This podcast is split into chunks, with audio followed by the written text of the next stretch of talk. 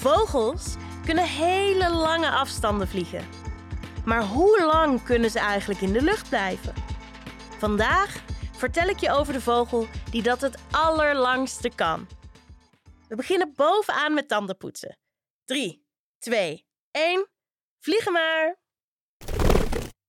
Zomers zie je veel vogels in de lucht. In parken en misschien zelfs wel bij jou in de tuin of op het balkon. Maar winters zie je er een stuk minder. Dat komt omdat veel vogels in de koude wintermaanden warme landen opzoeken.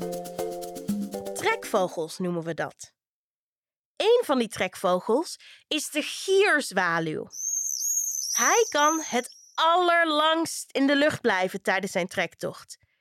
Tien maanden lang. Zonder te landen. Tien maanden. Ze eten in de lucht door insecten te vangen en ze slapen zelfs in de lucht.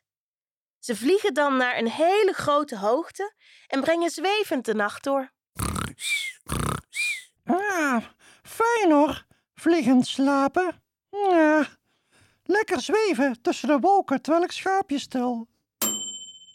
Draai nu je tandenborstel om en begin je ondertanden te poetsen. De gierzwaluw kan zo lang in de lucht blijven omdat hij een extreem gestroomlijnd lichaam heeft.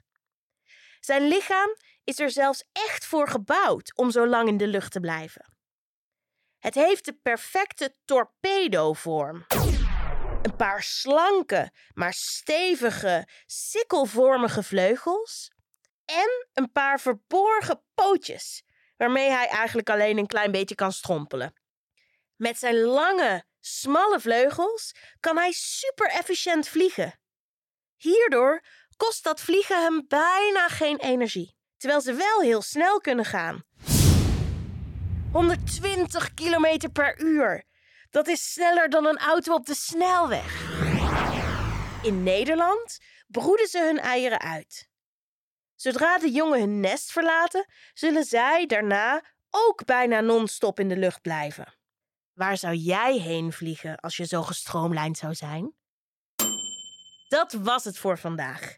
Spuug je tandpasta uit en spoel goed je mond. Morgen gaan we het hebben over hele kleine beestjes. Tot morgen!